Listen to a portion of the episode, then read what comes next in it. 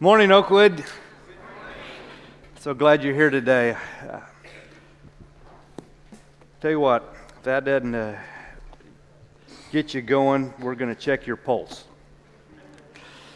Hey, how about that flag football game that was played yesterday at Stillwater? You know, I, if you're not familiar with flag football, that's where you don't actually tackle anybody. You just pull the flag, and, or, or you say, "Hey, you're down." I think that's what happened happened yesterday. There's always a winner and a loser, and uh, I think the only loser, maybe the, both losers, were the defense. So it wasn't much much hitting going on on either side, were the Hey, let's jump right in. Uh, we're going to talk today about the sin of prejudice and racism. Sin of prejudice and racism. I've been told that the eyes are the window to the soul. And I did a little research this week and I found out that biologically, we are all created with either blue eyes or brown eyes. Okay? Now, there's a lot of different shades of, of eye color, but they're all either brown or blue. Now, I have blue eyes. And I like blue eyes. And in fact, I like everybody that has blue eyes. Hold up your hand if you have blue eyes. Okay, and let's do some. Just why don't we just stand up? Okay, if you have blue eyes, just stand up and remain standing. All right, now I want you to look around at all of those people that are sitting down that have brown eyes, okay? They're not like us, okay? Okay, stay, stay standing. Okay, we're going to make some rules today that those that have blue eyes, they get to sit in the front part of the auditorium. Those that have brown eyes will have to go to the back, okay? In fact, we're going to go on further with these rules that the bathrooms at the back of the auditorium, they don't get, brown eyes don't get to use those. Okay? They have to go over to the oak, to the gymnasium, and use the ones upstairs on the track.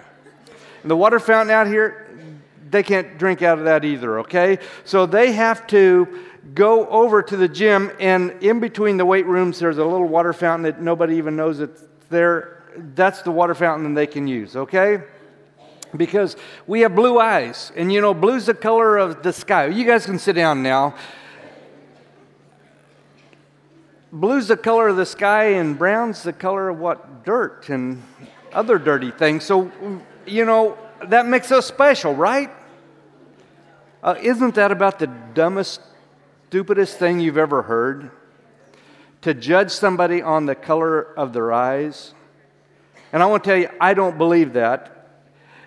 I don't mean any of that. Some of the most wonderful people I know have brown eyes, but we would never judge people solely on the color of their eyes.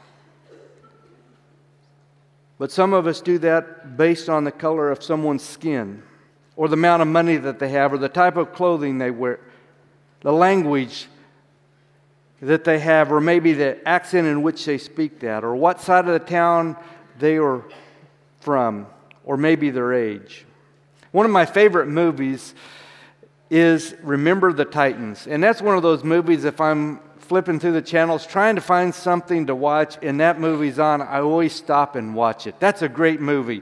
And if you haven't watched it, I'm going to recommend it. But there's a, basically what it is is it's right at the beginning stages of the desegregation of schools.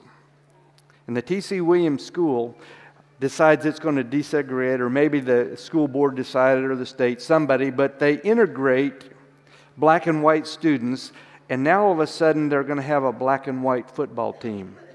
And Coach Boone takes these young men before they even practice, off to Gettysburg College for a camp.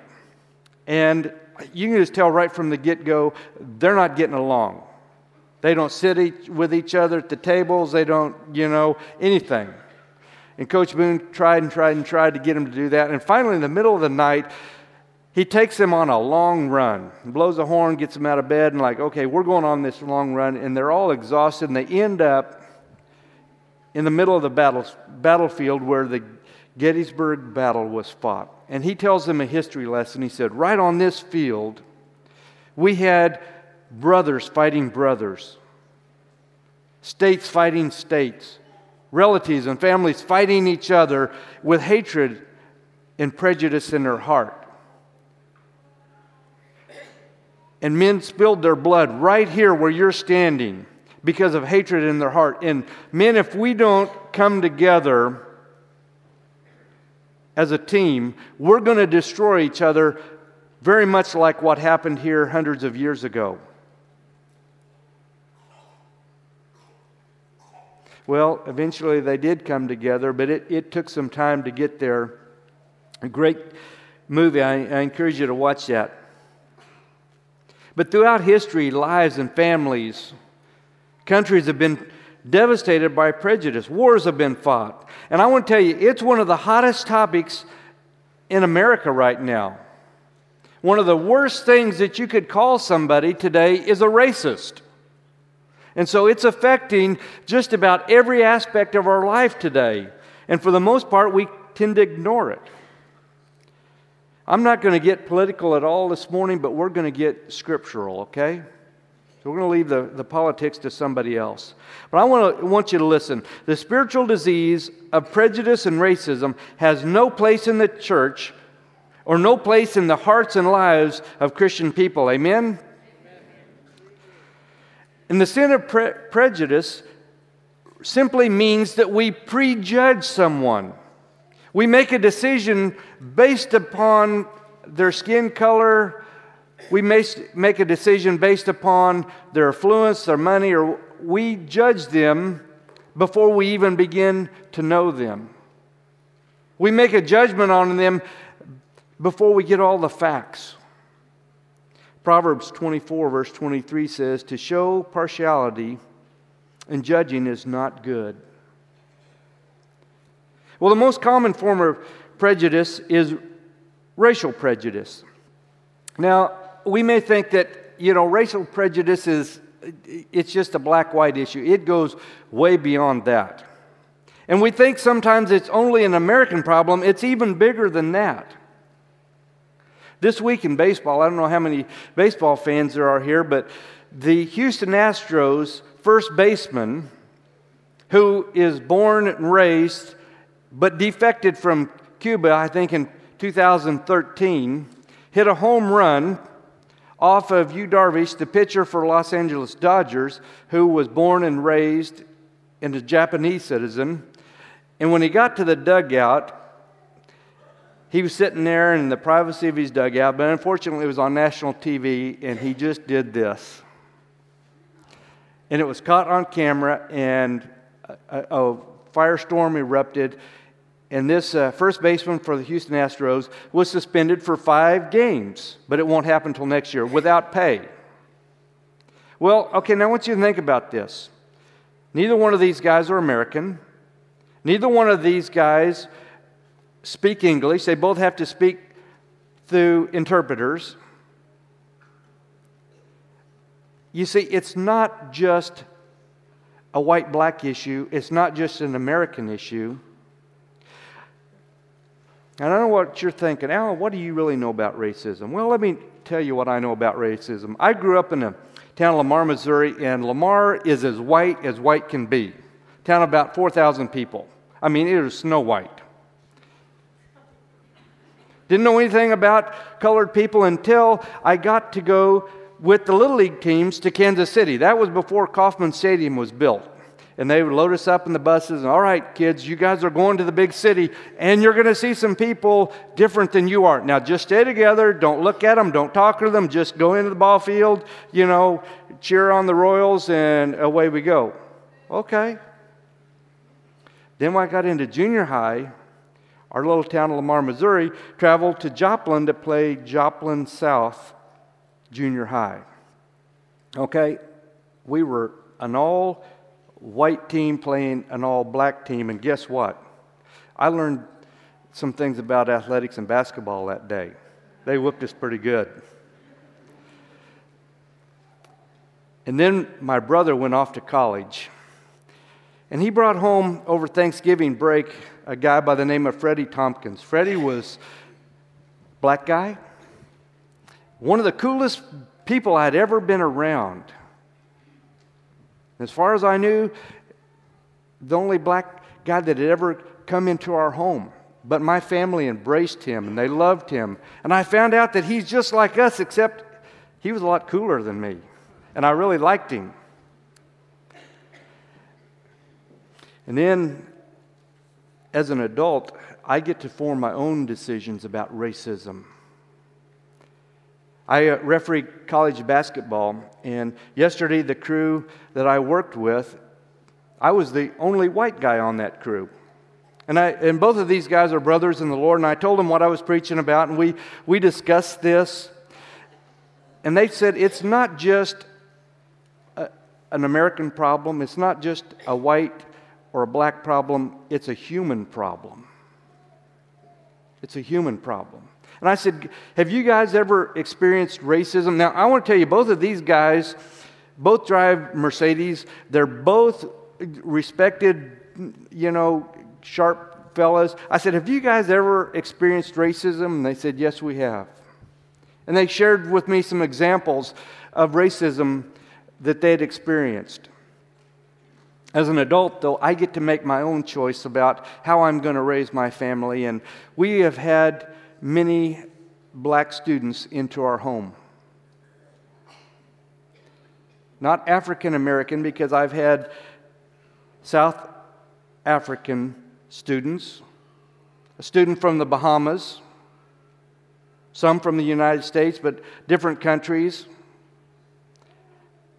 And we've embraced and we've loved people without color. What do I know about racism? I have a uh, multiracial family, a biracial uh, family that, you, you know, I have biracial grandchildren.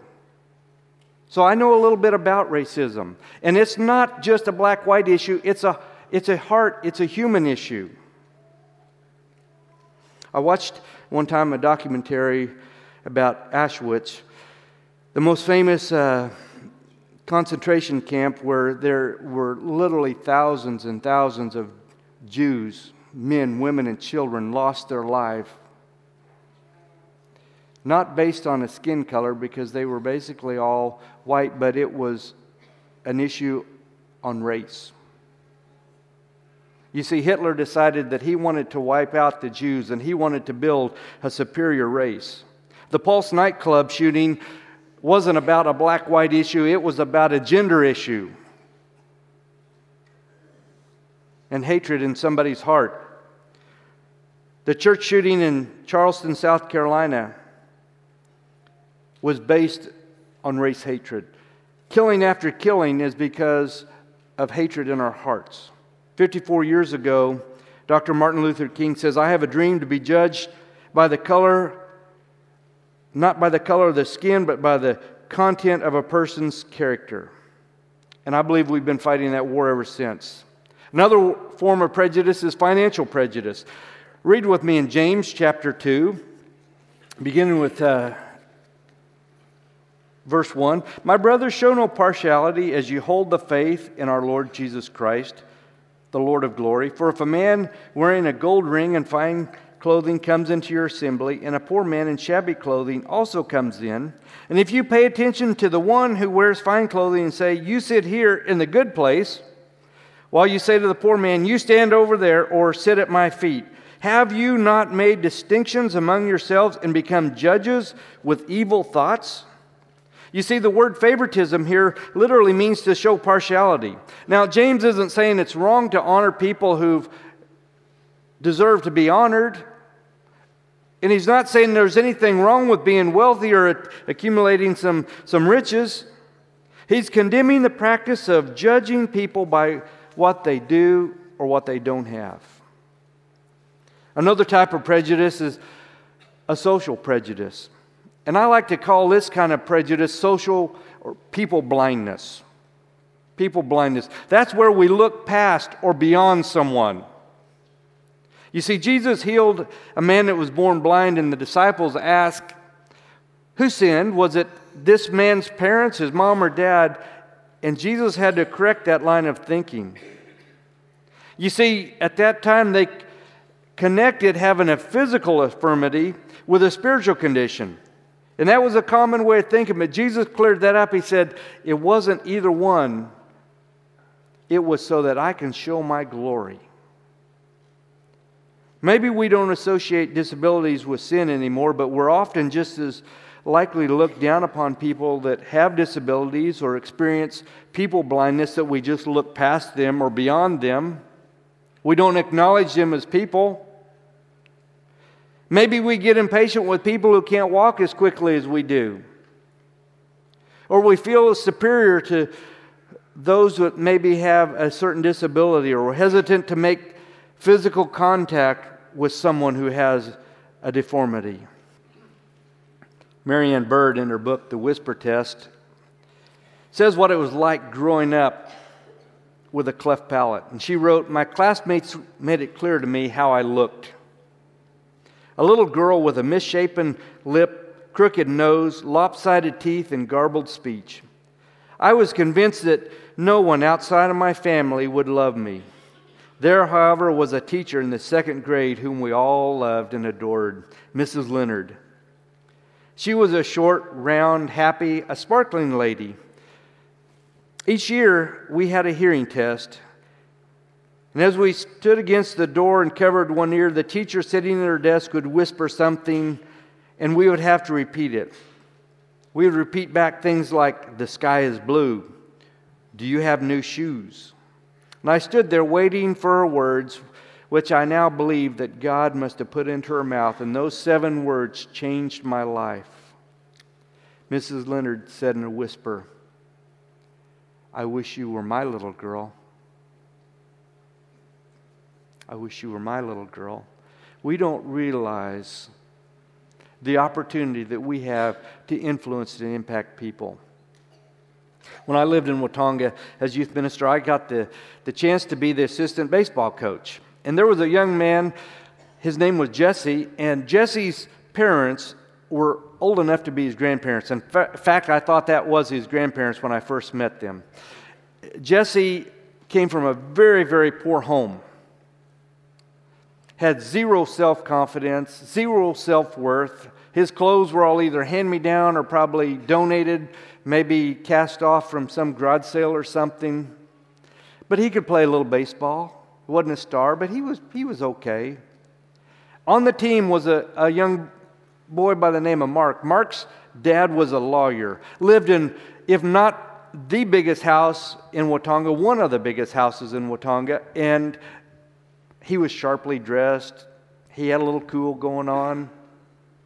Their skill level was about the same. But I thought, what would have happened when these two boys were born if they would have been reversed in the cribs? And Mark would have went home with Jesse's parents, and Jesse would have went home with Mark's parents.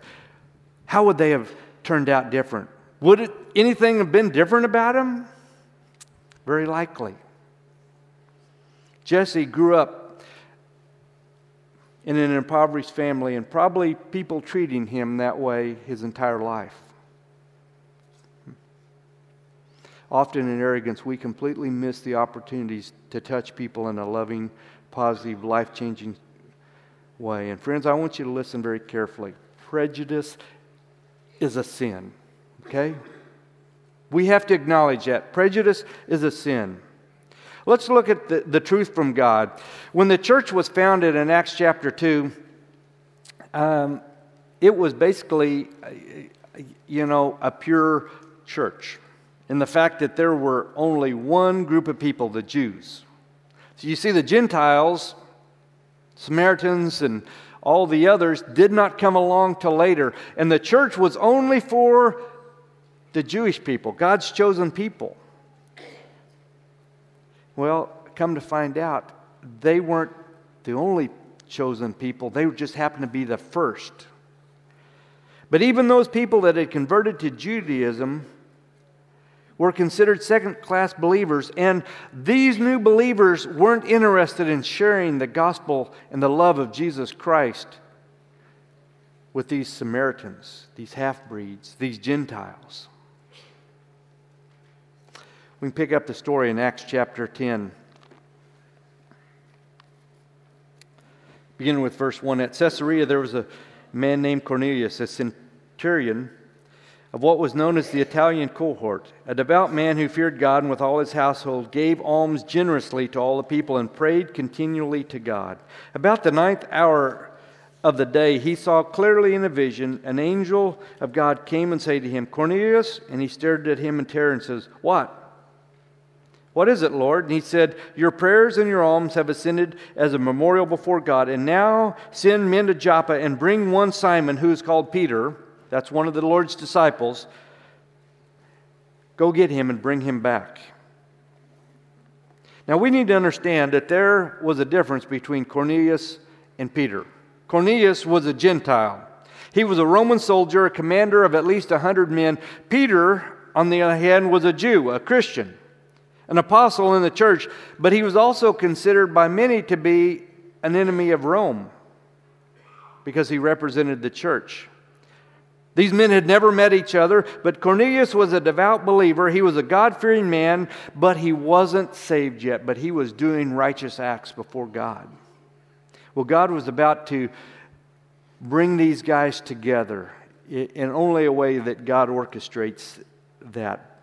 Let's pick the story back up, verse 9, where Peter is being taught by God to open these heart and his door to the Gentiles. The next day, as they were on their journey and approaching the city, Peter went up on the housetop about the sixth hour to pray, and he became hungry. And he wanted something to eat. But while they were preparing it, he fell into a trance and he saw the heavens open and something like a great sheet descending let down by its four corners upon the earth. In it were all kinds of animals and reptiles and birds of the air. And there came a voice to him, Rise, Peter, kill and eat. But Peter said, By no means, Lord, for I have never eaten anything that is common or unclean. And the voice came to him again a second time, What God has made clean, do not call common. This, was, this happened three times, and then the thing was taken up at once back to heaven. You see, the Old Testament law gave specific instructions what the Jewish people could eat and what they couldn't eat, what was clean, what was unclean. But Peter was going to find out that this wasn't about what meat he could eat and what meat he couldn't eat. God was showing him that his gospel was for all people. You see, God was teaching Peter the value of everyone, the value of all people. Verse 19. And while Peter was pondering the vision, the Spirit said to him, Behold, three men are looking for you. Rise and go down and accompany them without hesitation, for I have sent them. And Peter went down to the men and said, I am the one you are looking for. What's the reason for your coming? Now, Peter a typical man or what? He hadn't met these guys, three men that Cornelius had sent. He went down and said, I'm the guy you're looking for. What do you want? What do you need? What have you come for? Now, ladies, on the other hand, would have probably said, You know, hey, I've just baked some muffins. Let's make a cup of coffee. Let's sit down. Let's get to know each other. Tell me about your family. They had chit chatted for the afternoon. Now, now I, I know you traveled 30 miles on foot. Is there a reason that you, you came to see me? Not Peter. What do you want? What have you come for? Let's pick up the story in verse 27. And as he talked with them, he went in and found many persons gathered, and he said, You yourselves know that it is unlawful for a Jew to associate with or to visit anyone of another nation, but God has shown me that I should not call any person common or unclean. So when I was sent for you, I came without objection. I asked then, Why did you send for me? See, God's all about people. He loves people, whether they're Gentile or Jew. And He calls all people to Himself. And it's not just an American call. He calls all people to himself. And too often we are like my hometown, that we think the gospel is only for people that looks exactly like us. Peter had to learn a tough lesson that day that the gospel was for everyone. The gospel is for everyone. Let's kind of wrap this up by some steps to reconciliation. How can we break down the barriers of prejudice? How can we build bridges instead of walls? First, I think we have to be willing to take a good look at ourselves and have some tough conversations. We have to, to, to not just ignore it, but we have to acknowledge it and have these tough conversations. Galatians chapter 3 verse 28 says, "There is neither Jew or Greek, slave or free, male or female, for you are all one in Christ Jesus." You understand that? Make any difference what color your skin is, whether your gender is male or female. He said, We're all one in Jesus Christ. Let me offer you four quick steps of what I would consider reconciliation. I know that this is not an exhaustive list, but this is a starting point. First, we have to confess our sin. Paul wrote in Galatians chapter 2, beginning with verse 11. But when Cephas came to Antioch, I opposed him to his face because he stood condemned. For before certain men came before James, he was eating with the Gentiles, but when they came, he drew back and separated himself, fearing the circumcision party. He was fearing the Jewish people. And the rest of the Jews acted hypocritically along with him, so that even Barnabas was led astray by their hypocrisy. But when I saw that their conduct was not in step with the truth of the gospel, I said to Cephas before them all, I, if you, though a Jew, live like a Gentile and not like a Jew, how can you force the Gentiles to live like Jews? You see, this was clearly a matter of racism. Peter was completely comfortable associating eating and being in the homes of the Gentiles until the other Jews showed up. And then he began to draw back. He didn't want them to think badly of him. He was more concerned with his reputation than he was with relationships. And this is where we have to start. We have to confess our sin of racism. And you may be thinking, well, I don't have anything to confess. Well, that may be true, but I would just about venture to say that all of us, at some point in time, have allowed ourselves to be prejudiced. We prejudge someone based on stereotypes, the way they dress, the amount of money they have or don't have, the color of their skin, the language they speak. I would just about all of us at some point in time have prejudged someone. And maybe we need to go to a coworker, or neighbor, or a fellow Christian and apologize for the negative attitudes and behaviors. Next, we need to demonstrate compassion. Rather than just quickly jump to conclusions, to judge, we need to try to see things from their perspective. Let me ask you this what would it be like to be the only black family living in an all white neighborhood? What would it be like to be a black person going to a mostly white church? How would it feel to be confined to a wheelchair? And most of the places that you go are not set up for wheelchairs. How would it feel to be in a country where you struggle to understand language or understand what people are trying to communicate with you? In 1947, Jackie Robinson became the first black man to play Major League Baseball, and he pr- played for the Brooklyn Dodgers. But the fans were just absolutely brutal to him. They would throw things from the stands at him. If he happened to make a mistake, they booed him just without mercy. They were horrible to him. And it was obvious that the, that the fans just conveyed their hatred to him. And one afternoon, things were just going really bad, and the fans had just been merciless to him. He'd made a couple of mistakes, and he just couldn't get a break from anybody. And as the people in their stand were just booing and hollering at him, Pee Wee Reese, the Dodgers shortstop from Louisville, motioned with his hand and stopped the game, and he jogged out to the outfield. And he put his arm around Jackie Robinson and he whispered something into his ear, and the crowd became quiet. The game resumed. Afterward, Jackie Robinson said, That embraced, that embrace saved my career. Sometimes a kind word or hand on the shoulder, just ask, How are you really doing? It says, I want to identify with you. I want to understand what you're all about. I want to care about you. Third suggestion is focus on our similarities.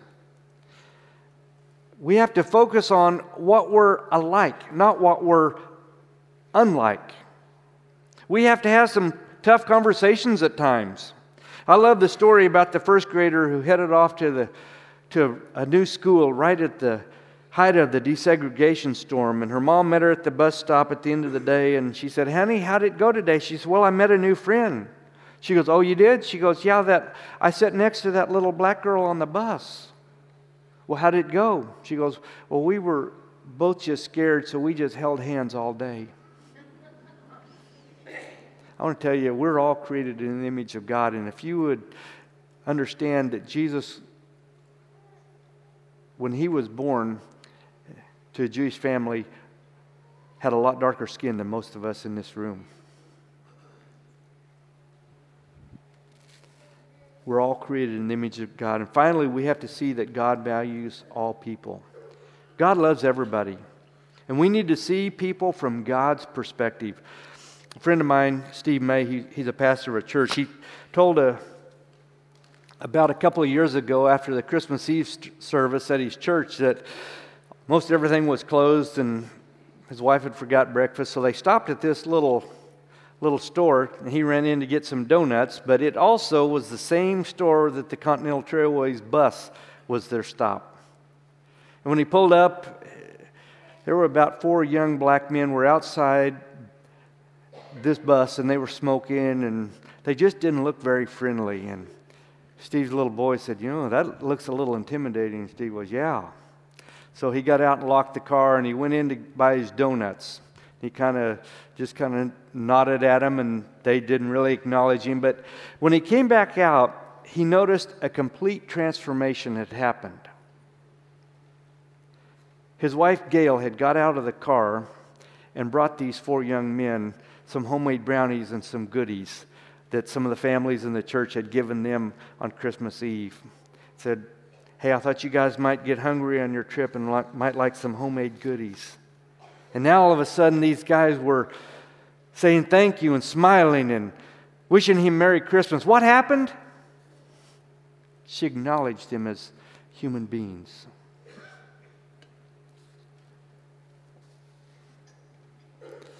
Back to the remember the Titans. I love the, the scene when they finally came together and after on the practice field where they had made a stop Julius, the black defensive end, Gary Bertier, the white defensive end, went up and one of them shoved the other and he says, strong side. And he goes, weak side. And then they started shoving back and forth and they became one. We too have to become one, not because we want to, because Scripture demands it.